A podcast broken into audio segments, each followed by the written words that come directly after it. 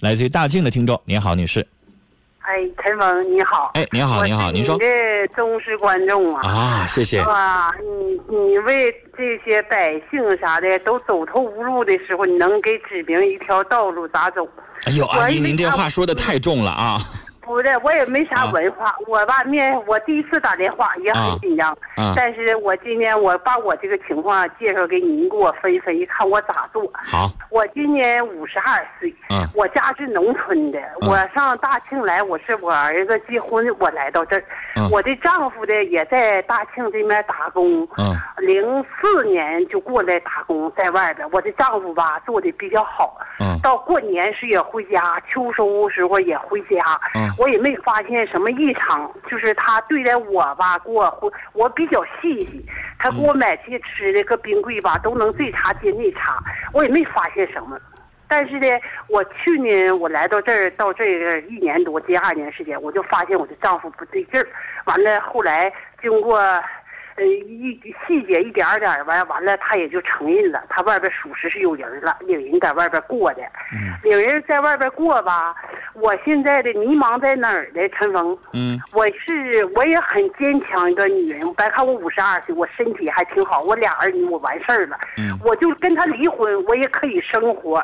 但是呢，你说我现在我就不知我咋做对了。我这面儿呢，我一寻思，你说我都五十多岁了，我是个农村人儿，但是呢，我没啥文化。完，我的还寻思，你说我这老了老了的，头发都白不少了，我还拿个离婚证，我这心里吧特别空，特别的难受。那我丈夫那边儿的，你说他吧对我说不好，呃，要是没有这码事儿的，我也挑不出来他什么，都为了咱们过这个家，在外边打工，是不是啊、但是他现在我知道了，他跟那头的他不断，完了这我这不是去年知道，他去年就不在大庆打工了，他就上别厂去了，他就是领这个女的上别厂去了，就是在外地打工。你说我现在，你说陈峰，我主要问你是什么呢？你看我这个婚，你给我分析分析，看我这个婚姻我还能不能坚持下去了？我不能坚持下去，我离婚，完我的也看我这个心这个空洞洞这样，怎么能走出来？那这样我主要就问你这两点。您先分几个步骤走。首先，第对一呀，我先问您啊，就是对方这小三儿，你见过了吗？见过，我认识他，以前我就认识他。他跟我丈夫属实多少年，我认识他。他们比我丈夫跟我同岁，他比我丈夫还大两岁，我认识他。嗯，你嗯现在需要跟他去交涉，啊跟小三儿交涉呀、对，我您得去我跟他交涉，得去摊牌。然后呢我，跟他摊牌了，嗯，我跟他摊牌了。他怎么说？完，我就跟他，我都我们以前都认识他的，并且他的孩，他也俩孩子，他家农村出来说吧，他连一间房都没有。嗯他的丈夫吧也在外边跟别人跑，他的就跟我丈夫跑。我跟他摊牌说了，我跟他说，我并没骂他，完我就说你，我就提他名，我说你太不应该了。你咱们都是有家庭的人，你这家庭支离破碎，你也寻思寻思到我丈夫他本身有妻子、有孩子、有家庭，那你说他跟你跟他这么多年，在外边租房，完我丈夫还整了不少机会，但是我丈夫没跟我离婚，那你这意思是啥？那你不永远是小三儿吗？你连个地位都没有，你连个名分没有，你将来到老了那天儿，不像人家说的能挣国家工资什么，你说你这啥都没有，那你将来咋办呢？好你还给我家庭坑了，我跟他已经摊牌了。他呢？什么意见？他跟我他说的啊，谁也不愿意这么大岁儿不愿意走这步，就看你就提我丈夫名，就看他选择谁了。完了，他的意思的就是的，跟我丈夫就是怎么地，就要把我丈夫夺到手，就是这个意思。好，那就是第一步过程您走完了，那嗯走第完了二步过程你跟你丈夫摊牌。人家啊小我跟三儿你现在已经等于是跟你这个大房妻子已经叫号了，对，叫上你了。让他选吧，你让这啊个、这个这个男人自己选吧。那女士，那你就让你丈夫选一选。嗯，现在不是咱我让逼他，听我说，先不是逼他离婚，你现在得逼你丈夫做个选择，你到底选谁？现在我跟你说，不是我逼你，你就直接跟他说，不是我逼你，是你这小三儿的跟我叫号，嗯他在跟我叫嚣，人说了，不得到你誓不罢休，人家一定要跟你在一块儿，我往哪儿放？你到底选谁？想让我们两个女人委身于你，相安无事，那不可能。嗯现在人家已经欺负到我们家门口了，到底谁是你媳妇儿，谁是小三儿？欺负到我们家门口跟我说这种话，让我怎么能忍下去啊？嗯我现在可以相安无事的生活，他行吗？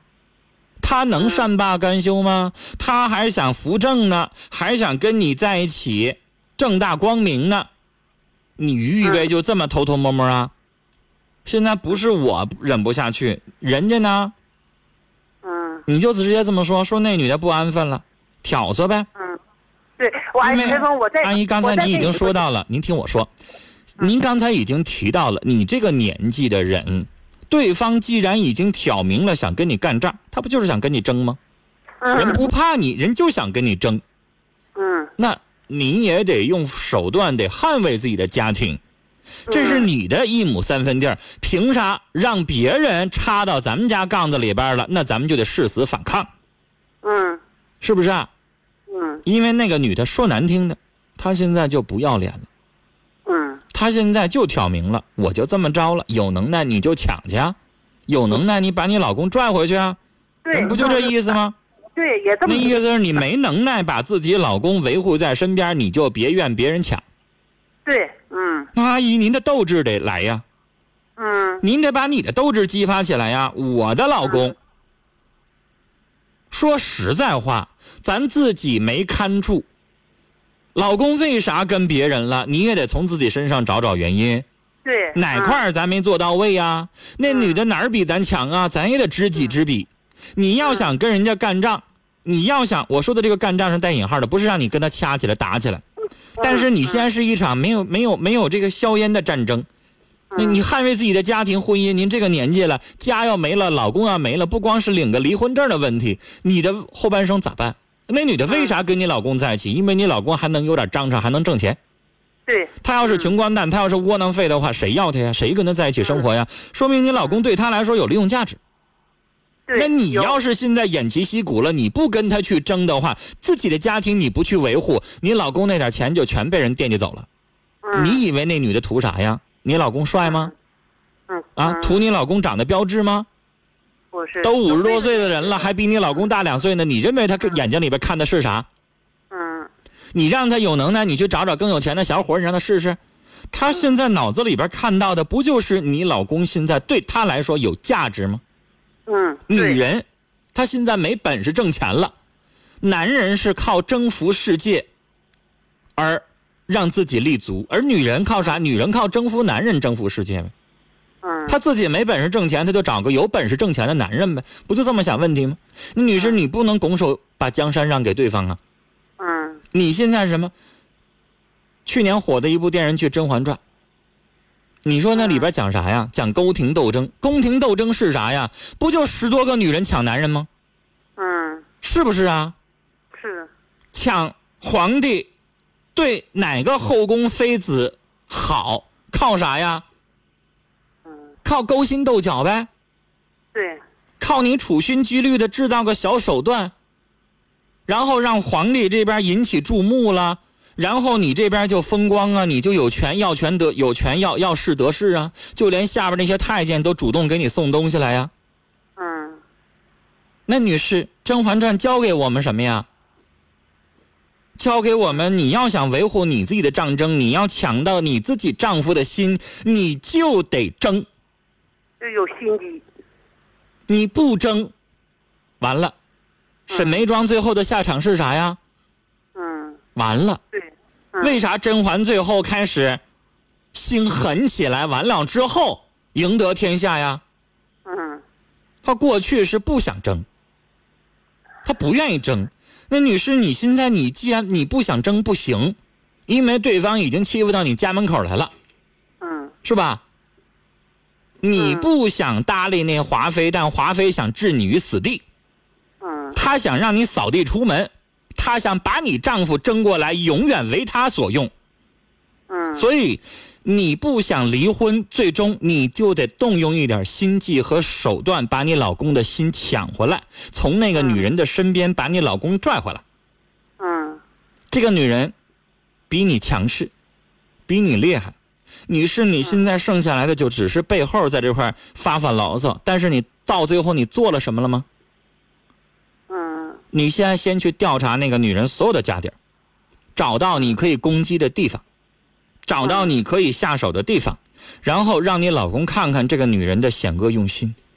嗯你老公跟你是这边有孩子做纽带的，嗯俩人在一起也过了这么多年的生活，然后用你的话说，老公这边也确实挑不出来什么错儿嗯那男人是啥心理啊？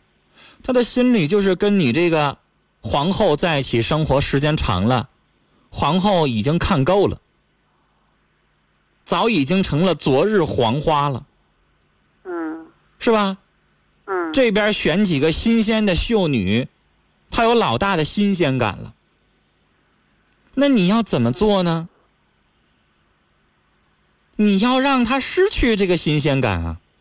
嗯你看看华妃整死夏迎春，嗯她可以动用别人的力量吗？嗯她可以制造一点点的问题吗？嗯是不是啊？嗯你让她自己出点问题，让你老公看着她寒心，知道这女人是这么个嘴脸，他们不就自动放开了吗？这比你跟你老公作一场闹一场来的实际的多。嗯就是，女士，你要让你的，你你你说这不是争斗吗？是啊，嗯你不动用点小手段不行啊。嗯你光苦口婆心的去求他也好，跟他商量也好，跟他沟通也好，有用吗？所以我跟您说的，您第二步要把你丈夫的心拽回来，嗯这才可以。这像打仗一样的，他跟着拽着那个女人上哪儿打工去了，你咋不去呢？嗯你得二十四小时跟着他，那是你老公，你老公没想跟你离婚吧？嗯，那你为什么不就二十四小时跟着你老公呢？我跟他说了，今年去年我你不用跟他他说，你就直接不去要做。动我女士，你是他妻子，你有权利跟着他。嗯我就跟着你了，怎么着吧？你住哪儿我就住在哪儿了，怎么着吧？嗯那小三儿的家你晚上不去吗？我也去，我看你好不好意思继续跟着他过。嗯我就二十四小时黏着你，我是你妻子，我有这个权利吧？嗯我就去了，我去了之后，我一不作二不闹，我就往那儿一坐，我看你们俩能发生啥？嗯女士，你得喝出来呀、嗯，对，啊，让你老公这边儿，你看他有没有招儿？你怎么能够就就放手让他去带着那个女人就出去工作去呢？那不行，啊，您得拿出来这个态度，让他看到我不跟你善罢甘休了。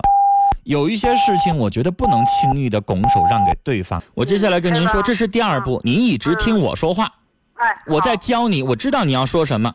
第二步，我就是让你二十四小时跟着他，他上哪儿工作你都跟着他去，嗯，明白吗？